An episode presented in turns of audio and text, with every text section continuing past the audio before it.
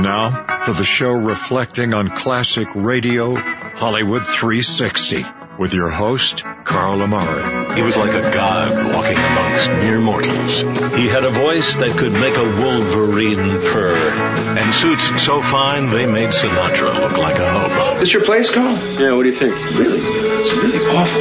But I have a lot of things that are on order. You know, credit trouble. Pay more attention to your schoolwork and less to the radio. You always listen to the radio. It's different. Our lives are ruined already. The Whistler.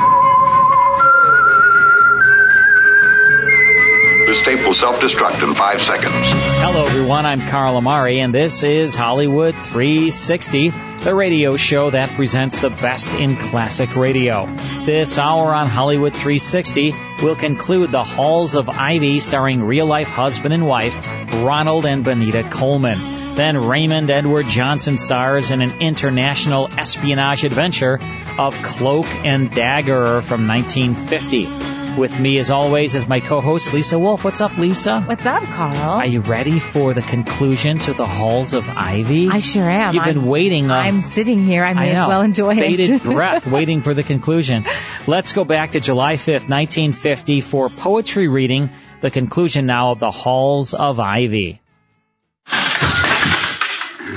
Gosh, I knocked it over again. Toddy? Oh, come in, my dear. Yeah. Where's Philip? I'm down here, Miss Hall. I'm afraid I got ashes all over the rug. I'm trying to brush them off.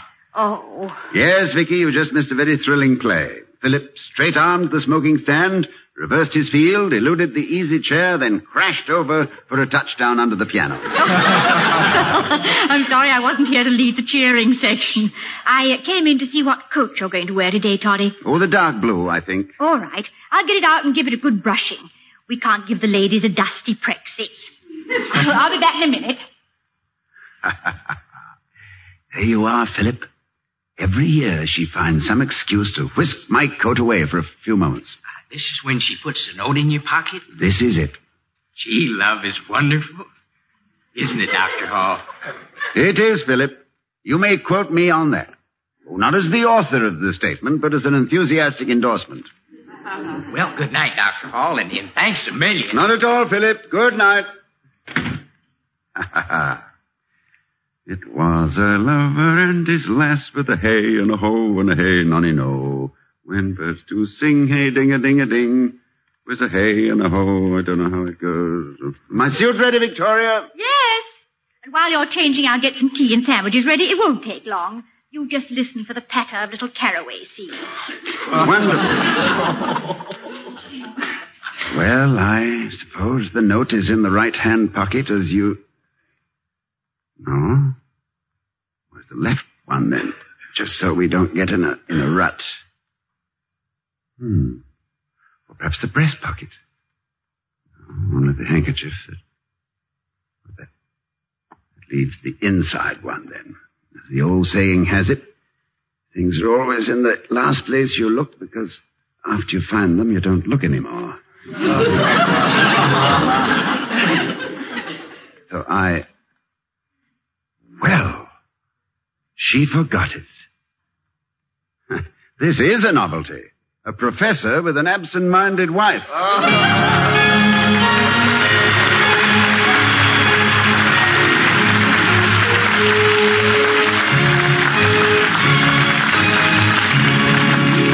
return to the halls, we find Dr. Hall about to leave for his annual poetry reading at the Women's Civic Reform League. But it's a disturbed Dr. Hall because Vicky has apparently forgotten her usual note of encouragement and support. I'm sorry young Phillips broke into your time with his love problems. Oh, I'm quite used to that by now, Vicky. I've spent so much time policing undergraduate affairs of the heart. I feel like a combination of Beatrice Hoover and J. Edgar Fairfax. I don't suppose you're free to tell me what it was all about. Though I don't know why a boy who wears his heart on his sleeve should object to a passerby listening to it beat. Well, it seems he was quite upset because his young lady friend failed to. No, no, no. It's too inconsequential to talk about. Oh, yeah, I see. The masculine code of honor. Never discuss man to man talk. Well, anyhow, it's time for you to be going. Um, What is it? I, uh, I forgot what I was going to say. Not like you. You never seem to forget anything. Oh, oh, oh. Practically never, anyway. Yes. Toddy, hadn't you better get started? Yes, I suppose I should. Well, goodbye, Vicky. Goodbye. What's the matter? Have you forgotten something? No, no, I, I believe I have everything. I, um, I hope I have anyway. Uh, goodbye, darling. Goodbye.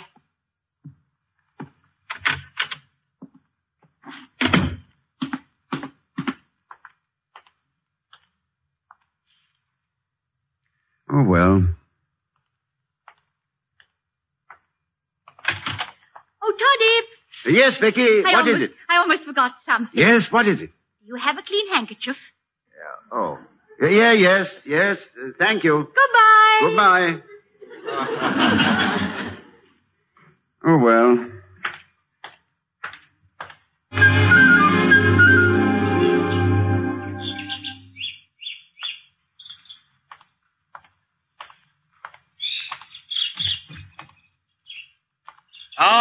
Skipper. Good afternoon, Professor Heaslip. And what poetic gem are you dishing up for the girls today, Skipper? Something I hope which will bring a tear to the eye, a throb to the chest, and a tendency to clutter up the exit as they depart. Um, uh, are you familiar with Emery Dobson's epitaph to an enervating companion? Dobson? Dobson? Epitaph to a...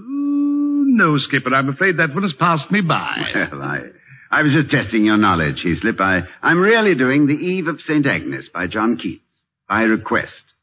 It's not the selection I would have chosen had I been given a free hand, but with a command performance, one doesn't question the sense of the command. How right you are, Skipper. How right you are. Mrs. Heaslip, you know, is a moving spirit in the Ladies' Civic Reform League. A crusader, a local Joan of Arc. She hears voices. Yours by preference, Skipper. Mm, very kind of her, I'm sure. Mm, mm, very kind, very kind. You appear rather more preoccupied than your attainments as a public poetry reader would seem to necessitate, Skipper. Everything well in hand? Acknowledgement of the introduction all prepared? Got the notes, the throat lozenges? Yes, I have everything, thank you, Heaslip. And if there is anything which I am missing, I'm sure it's nothing which should perturb an adult mind, one which refuses to make a tragedy of an incident. I uh, don't follow you, Skipper. Uh, that's very tactful of you, Heaslip. this is my errand, and I must go it alone. Good day to you. Carry on, Skipper. Gad, what a mournful fellow.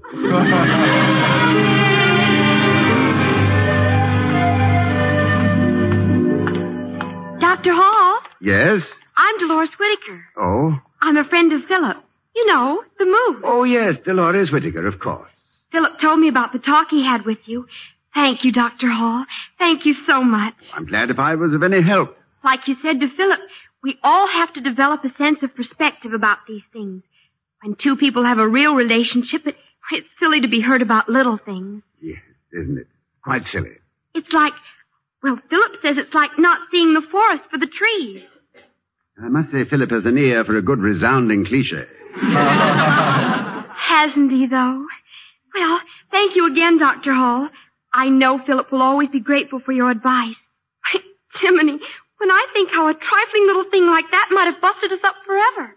Oh, my dear, there's a remarkable thing about advice. It's like bitter medicine.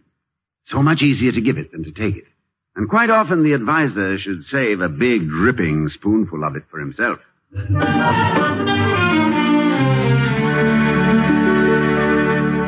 now, ladies, our pièce de résistance. Every year, we are honored by the presence of the president of our university, who joins with us in paying tribute to the great poets of yesterday and today. Today's selection, The Beautiful Eve of St. Agnes by Browning. Pardon me, Keats. I'm sorry. Uh, the Eve of St. Agnes by Robert Keats. John. what am I thinking of? John Keats, of course. it was chosen by our gracious chairwoman for 1950, Mrs. Grace Heaslip. Mrs. Heaslip. Uh, but before I present this treat of the afternoon, I would like to take a few minutes to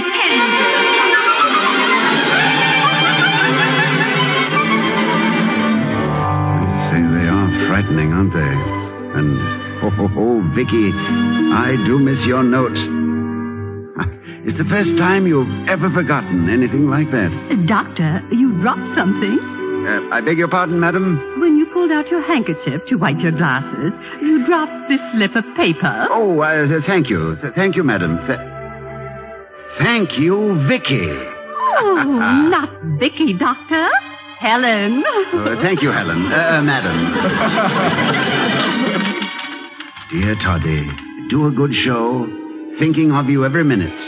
Bless you, Vicky. Now back to the main purpose of this meeting, ladies. It is my great honor and pleasure.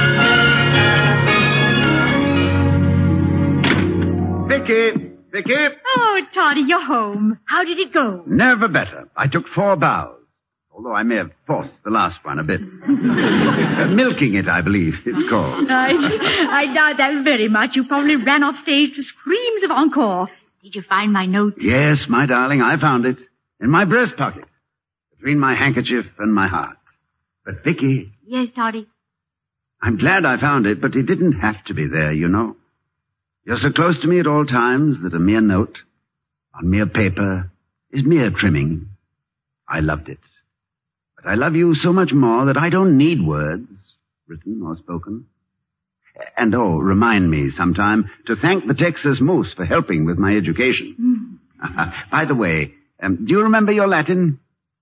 Well, I can mess around with an irregular verb here and there. I'm afraid if Julius Caesar asked me to lunch, we'd have rather rough going. Why? Uh, how about amo amas amat? No, don't rush me, Julius. Uh, oh, yes. Amamus amatus amen. Splendid. Vicky, you just made a dead language sit up and smile.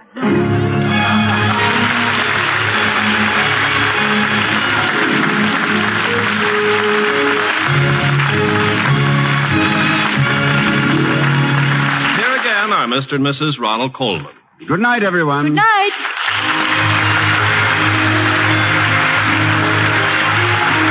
Be sure to see Ronald Colman's latest picture, Champagne for Caesar. We'll be seeing you next week at this time at the Halls of Ivy, starring Mr. and Mrs. Ronald Colman. The other players were Alan Reed, Gloria McMillan, Lois Corbett, and Robert Easton. Tonight's script was written by Gene Stone, Jack Robinson, and Don Quinn. Our music was composed and conducted by Henry Russell. The Halls of Ivy was created by Don Quinn, directed by Nat Wolf, and transcribed by the Joseph Schlitz Brewing Company of Milwaukee, Wisconsin. Ken Carpenter speaking. Next, hear The Falcon on NBC.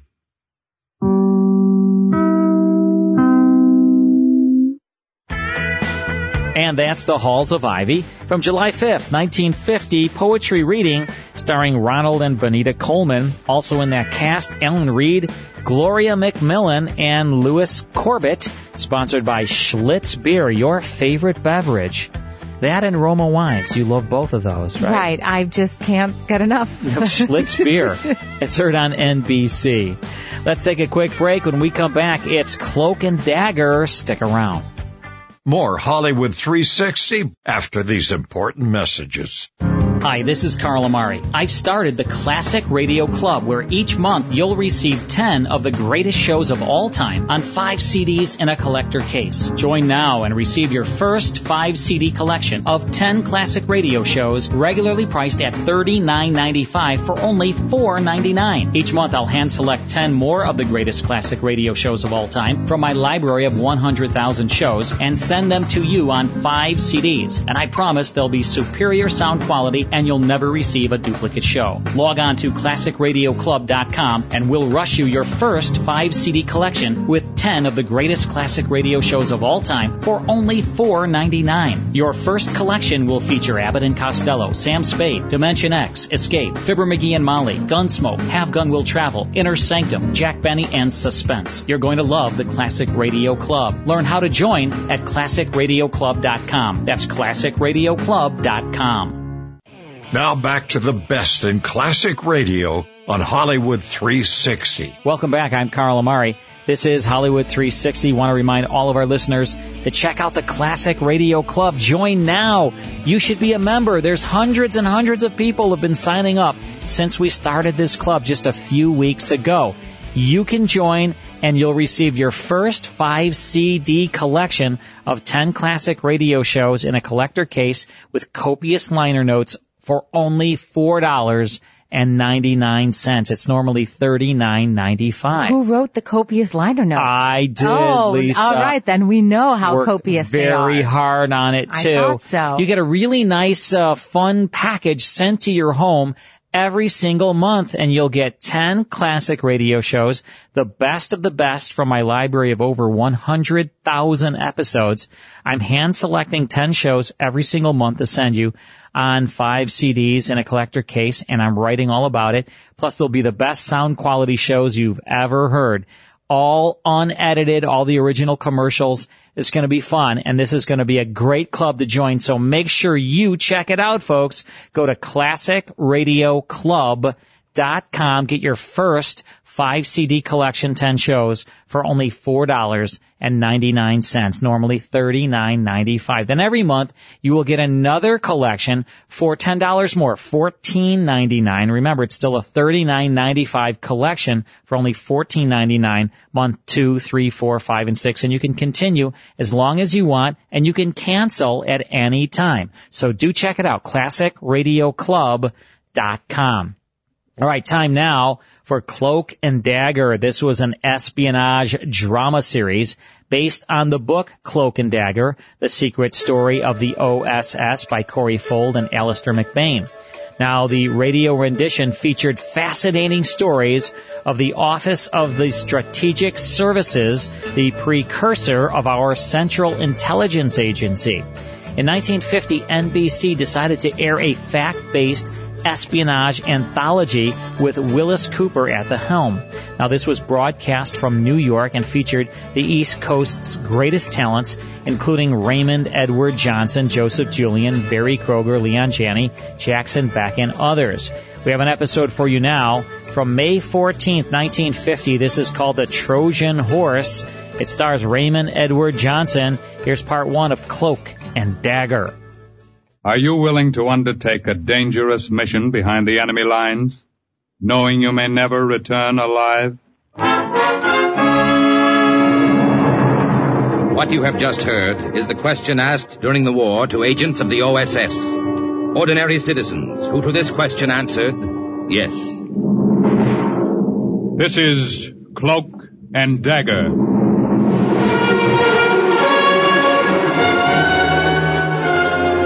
Warfare, espionage, international intrigue.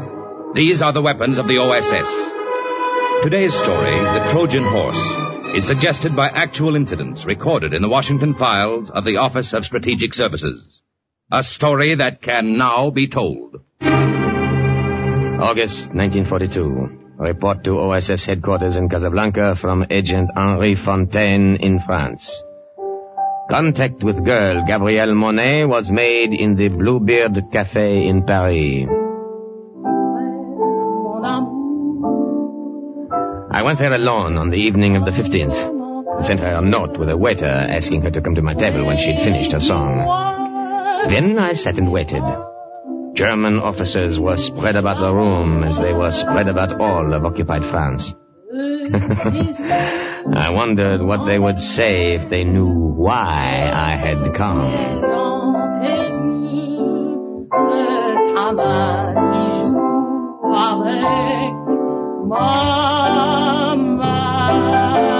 Mr. Falky is here! Encore, Fräulein, encore! You send me this note, eh? Oui, mademoiselle. Will you join me? Why not? I drink with anyone these days. What will you have, eh? What have you? Let me taste from your glass. It is very bad wine. Huh? Ah, you are right. Oh, the only time a girl may get good wine nowadays is when she drinks with the Boche. Ah, never mind, I'm not thirsty. I enjoyed your song. Is that what you wanted to tell me? I think you are wasting your time here in Paris. Ah, Paris is wasting our time on Paris these days.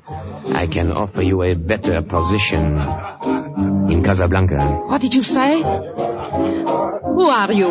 My name is Henri Fontaine. I too have a good position with the American OSS in North Africa. What are you saying? Before the Germans came to France, I was a poor poet.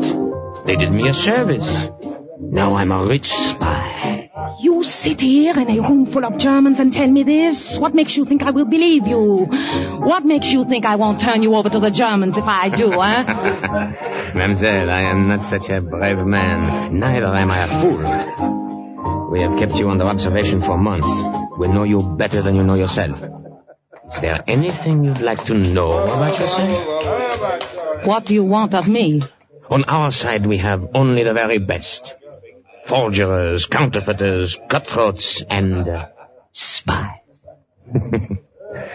Will you join us? Ah, just tell me what you want me to do. Agent Henri Fontaine in France to Agent Steve Lytel in Casablanca.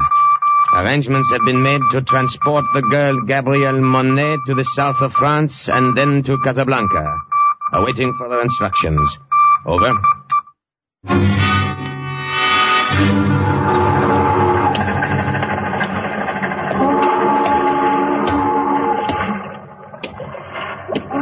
Bonjour. Bonjour. The roses will bloom early this year, I think. Oui, but uh, not too early, I hope. Good, good. I've been waiting for you. It is dark. I can't see you well. Is the girl with you? She is here. Gabby, say something so our friend will know you are here. I am tired. Did you have difficulty reaching my safe in Paris? Uh, not too much. With swarms of displaced persons all over France to mingle with, and a slight bit of help along the way from the underground, it, it was not too bad. Good, good. Now follow me. I will take you to the fishing schooner. But I'm I know, so... I know you're tired. Cheer up, Gabby. You'll have a nice long trip by water to rest up. Oh? And then another nice long trip by auto to Oh. Casablanca. Oh, I like automobiles. In the old days, I liked nothing better than a, a pleasant ride. But Gabby did not like the automobile trip to Casablanca. It was probably nothing like the old days. I drove up front alone while she was fitted in the trunk of the car behind gasoline drums.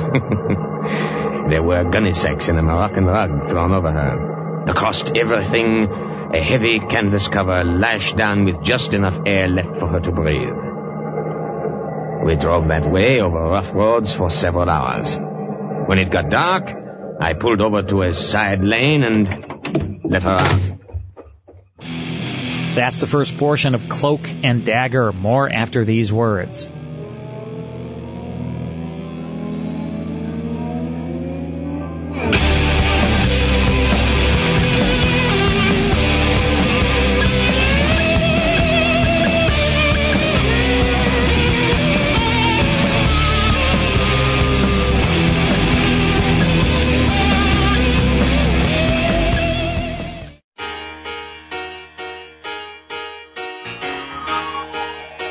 Back to the best in classic radio on Hollywood 360. Now let's get back to Cloak and Dagger.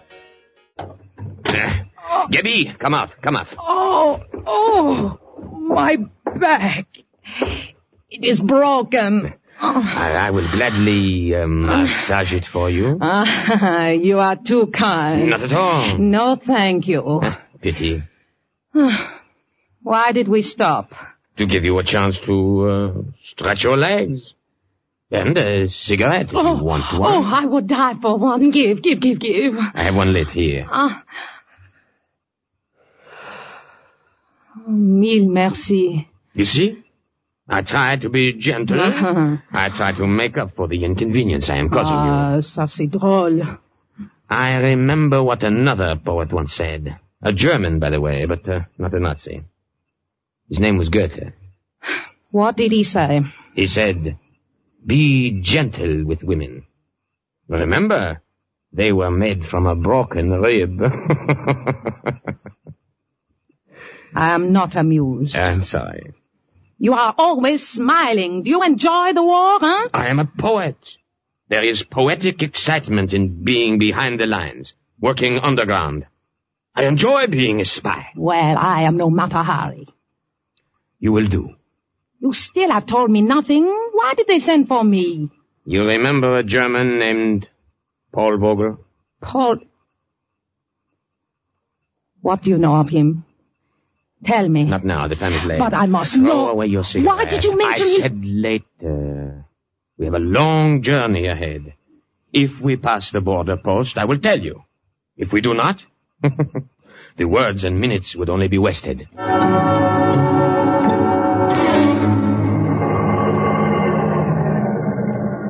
Altolat! I thought I would never reach the border. It's been a long trip. Where are you headed? Casablanca. You anything to declare? No, nothing. Let me see your passport. Here you are. All of a sudden, I spotted a small black dog sniffing and whining at the trunk of the car where Gabrielle was hidden. The customs officer had not noticed him, and I knew I had to find some way to keep him from noticing. Ah, one becomes stiff after so long a ride. While he looked over my passport, I went to the rear of the car, picked up the dog by the scruff of the neck, and uh, started to pet him. Your passport seems to be in order, but what's the matter with Jeff? Nothing. Perhaps he does not like to be picked up. No, if he did, he wouldn't try to bite you. Better put him down. Schroff go back to sniffing around that trunk. I felt like strangling that cute little black puppy. Well, put him down. I, uh, I have taken a fancy to him. Um, how do you feel about selling him to me, eh? Huh? Well, I... Uh, you, you, you are serious, monsieur? Oui, I like him. Come, come, how much, eh? Oh, take him. There are two more like him around somewhere. Uh, thank you. He will liven up the journey. Wait. Huh? Before you go, Yes? what is in your trunk? Huh? I said what is in your trunk. Let me put the dog in the car, and then I will show you. The trunk, I will show you. You see? Gasoline drums. Yes, I see. Very well. Close the trunk. I may go? Of course. Thank you again for Joff. August 27th, 1942. Report to OSS headquarters in Washington from Agent Steve Lytell in Casablanca. Fontaine and the girl arrived. I knew as soon as she walked in that Paul Vogel could not have forgotten her. I only hoped her memories of him weren't too strong. Now, as you know, Miss Monet, this is an international zone. We are, in effect, neutrals. In Casablanca, we pass each other in the streets. Germans, Americans, Vichy, and Free French. You can imagine what a hotbed of international intrigue we have here. Oh, I, I know nothing of that kind of intrigue. Then perhaps we can broaden your horizon. Hold it, Henri.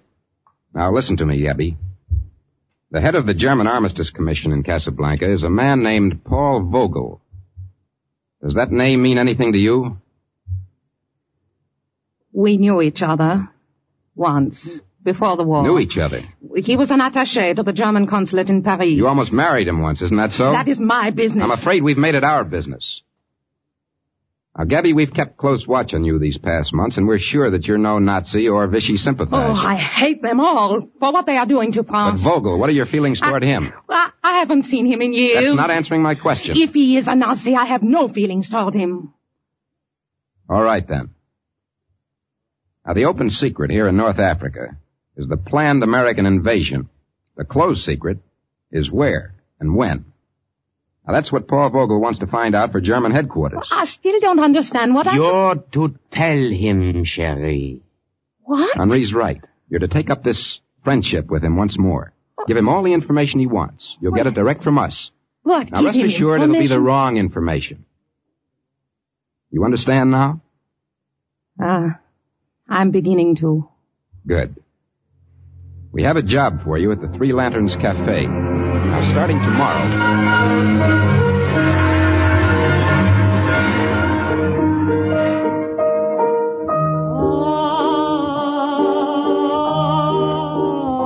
Agent Henri Fontaine and I were at the Three Lanterns Cafe the next night when Gabrielle opened there.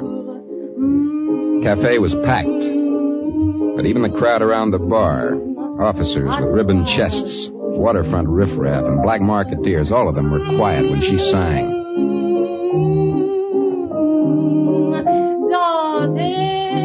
She was wearing a red dress. In the spotlight, her face looked smaller and whiter, and her hair looked blacker. There wasn't a man in the room who could take his eyes off her. I wondered how soon it would be before Paul Vogel came in and saw her, too. Yeah, A girl like that could make you forget the war, eh, Steve? I've got a wife back in Syracuse. can she wear red like that? My wife can be trusted. And this girl? She and Vogel were pretty close in the old days. I know my own kind. She can be trusted. I hope you're right. The success of the whole American invasion may hinge on it. A lot depends on how hard Vogel falls for that little bait up there on the bandstand. Steve, hmm? Vogel, he's just come in. That's all I wanted to see. Come on, let's get out of here. Hey, excuse us. Uh, pardon? Pardon?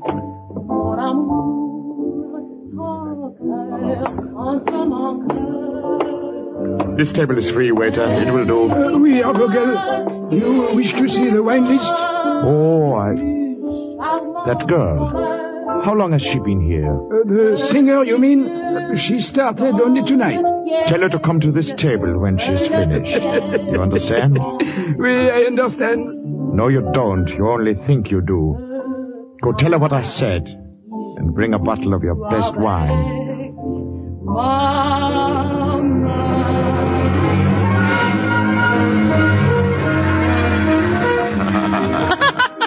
and I had no idea it was you, Paul, when the waiter came to me. How like you to walk back into my life so quietly after making so violent an exit. Ah, the world is small after all, Gabby. I'm amazed to find you in Casablanca. I can say the same of you. What are you doing here? I arrived here a few days ago, but I've been in North Africa for months. Tangier, Oran, Tunis, singing. How were you able to leave France uh, after the occupation? You should know how well I always got along with Germans. Hmm. You don't seem angry with me any longer, Liebchen. After that last time, six years ago. Uh, life is too short to be angry for too long at anyone. Besides, I was a fool to have been jealous over that silly blonde with the bad legs. I've even forgotten her name. Suzanne. Aha! I see you have not forgotten. Merci, monsieur. Oh, it's a wine. Gabby, how good it is to be with you again. How good it is to be with you, Paul. Ah, for you? For me. Now, we will drink to what is to be, Liebchen.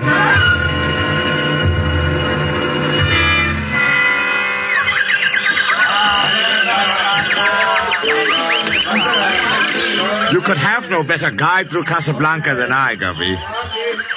Come, what else would you like me to buy you from the marketplace? A scarf, perhaps? A gold scarf to put around your hair, yeah. Have you taken many girls to the marketplace, huh? Oh, will you be forever jealous of me, Liebling? What is it, the French in you? Ah, it is the woman in me. I imagine you are in great demand by the women here. The chief of the German Armistice Commission. How did you know that? I know more than you think. Oh? Would it interest you to know the name of one of the most important American agents in North Africa? Who? Steve Lytle. What do you know of him? I know him. And he knows the details of the planned American invasion. Come. I will buy you a gold scarf. Well, have you nothing to say of what I just told you? I knew that already. I too have agents. However, thank you for telling me. I can promise you more than a gold scarf if you find out additional information for me. Is this possible? It might be. Very possible. Agent Lytle in Casablanca to OSS in Washington. The girl, Gabrielle Monet, has been in the paid employ of the German government here for several weeks, according to our plan, and will transmit to them the Dakar cover project. September 1942. Report to OSS headquarters from Agent Monet. I had a feeling that things were going too smoothly. I seemed to be holding my breath, waiting for something to go wrong. And on the night of the 29th, it did. Paul Vogel was in my room above the cafe. We were listening to my record of our favorite song.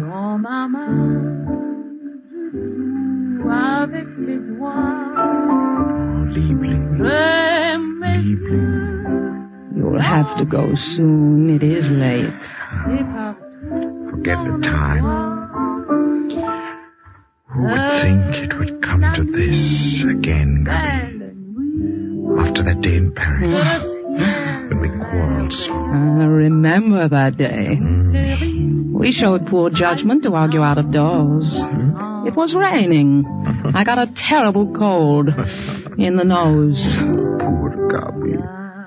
Let me kiss that poor nose. Mm. Shelley. Oh, Paul, you really must go. But before you do, I, I have a paper for you in my purse. Dates when high officials will be in Casablanca. I'll get a it moment. for you. I want to talk to you. You, you're hurting my arm. Let me go, Germany is Paul. paying you well for this information I know, you are Paul, giving us. please. Some of it is useful information, but none of it Ah. is as important as I would like. I will try to do better. You had better do better. You know what would happen, Gabi, if I found out you were crossing me. I would not cross you. It is nothing oh, for me to oh, my... twist your arm Oh. like this. Such a small arm. Think what I could do if I really tried to hurt you. You hurt me now because you don't trust me. What do you want? You claim to know this American like that. I do. You claim you get your information from I him. Is that all he gives you? What about his love? Oh. Does he give you that too? Paul, the shoe is on the other foot now. It is you who are jealous. Oh, how foolish of you. Think, would I lie to you? Gabi. Gabi. Oh, Gabi. If you ever lie to me, I, I would rather see you dead at my feet than standing looking at me and lying. You'll hear what I say. Yes. Yes, I hear. I hear. No.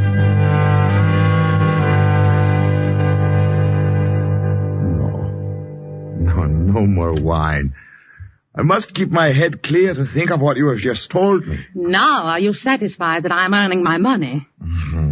Dakar. So the Americans will land in a few weeks at Dakar. Very likely, very likely. Dakar is strategically important. It will be more important if the German fleet is there to stop the invasion. Ah, yeah. That bungled attempt at a landing under de Gaulle's leadership failed, so the Americans probably figure we would not dream that they would try it again in the same place. One American, Steve Lytle, does not dream you nor this. Hmm. Are you going to tell German headquarters? but of course, this is something they will want to know. He believes it, Steve, every word of it. Good. The German fleet is being sent to stop the invasion at Dakar. Good, Gabby. Good work. Steve, radio report just in from Gibraltar. What is it? No, no, no, no. Let me tell it, Geoff. General Clark will rendezvous on October 21st at Point Agreed near Algiers. You know what that means? Final preparations for the Oran invasion. Nothing must go wrong now. Nothing. November 4, 1942. Something very wrong happened. Paul came to my room just before I was ready to go downstairs to the cafe. Paul! Gabi, Your friend, Lytle, has been playing you for a fool. Do you hear what I say? I don't understand. The invasion is not Dakar. I just learned myself it's to be Oran. Oran! The German fleet, on my suggestion, is waiting in Dakar for oh, nothing. Paul. And will continue to wait for nothing. Paul, it can't Do you know what this will mean to me? Do you realize what the High Command will do to me for this? Please, please, Paul. Ruin. Perhaps, perhaps your latest information was wrong about Oran. No, no, no, no, no, no, no. It all ties in. They, the Americans, wanted me to believe that... Gabby, what had you to do with this? Now what are you saying? I'm getting tired of your suspicions. One day you trust me, the next day you don't. You're French? What kind of French? Instead of questions, ask yourself this. Would I betray you, Paul? Not Germany, but you think. Look at me. Look at your Gabby and answer. I... I... No, of course not. Not you. You wouldn't dare. There may still be time to stop the Americans at Oran. I must get back to headquarters and let them know by radio. I should have done that right away instead of coming here. Oh, have a drink first. No, no, uh, later. I'll be back. It will not be easy for you to tell the High Command this. A drink will fortify you. Mm. Yes. Perhaps, perhaps you're right. One drink then. Paul sat on the edge of the couch, his head in his hands. I remember thinking how very blonde was his hair, how large his hands. take your time. It was not difficult for me to drop half the L tablet from my purse into his glass as I poured the liquor Darling, over please it. hurry now. Oh, Here you are. Dankeschön. Poor Paul. Pauvre petit. Ah, you look so tired. Drink. Where are you going? To put on the record you like. We played it so often lately, Paul, that one of these days it will just rise up in protest. You're tired? Eh? No. No, why should I be tired? I must go now. I've had my drink. Hear my record through, then you will go. No. No, now. I must go now. You're ah, so good to me, Gabby. You love me. You love me very much. His head had fallen on his arms and rested on the table. The tablet had begun to work as I knew it would. I got the automatic pistol that had been given to me by the Americans and shot him twice through his very blonde head. Mon amour, mon amour, mon amour. Report from Agent Gabrielle Monet. Mon amour, mon amour. Fini. Mon amour. Well, it ought to come any minute now, news of the invasion. I've had word that Eisenhower and Clark were in Gibraltar on November the 8th. I'll let you both know as soon as something comes through on the radio. Are you all right, Debbie? Me, don't concern yourself. You did what you had to do. It took courage. Well, if I had thought about it longer, perhaps I would not have had the courage. You cannot know. I think I do. He meant a great deal to me. A long time ago. I killed him. Listen to me. I told you something once that the poet Goethe said. He also said this.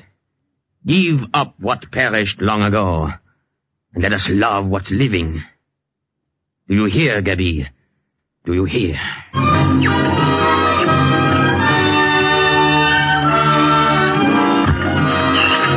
Écoutez, écoutez.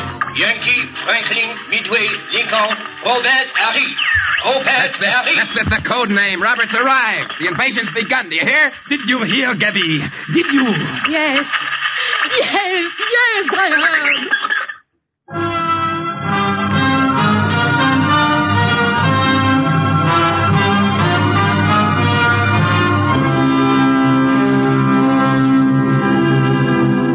Once again, the report of an OSS agent is closed with the words, Mission accomplished. A further adventure in black warfare is next week's Cloak and Dagger. Heard in today's story were Jane White, Berry Kroeger, Leon Janney, Joseph Julian, Karl Weber, Raymond Edward Johnson, Guy Sorel, and Bernie Gould. Script was by Winifred Wolfe. Music under the direction of John Gart. Today's true OSS adventure was based on the book Cloak and Dagger by Corey Ford and Alastair MacBain. This has been a Louis G. Cowan production under the supervision and direction of Sherman Marks. Stay tuned for the second big mystery, High Adventure, on NBC.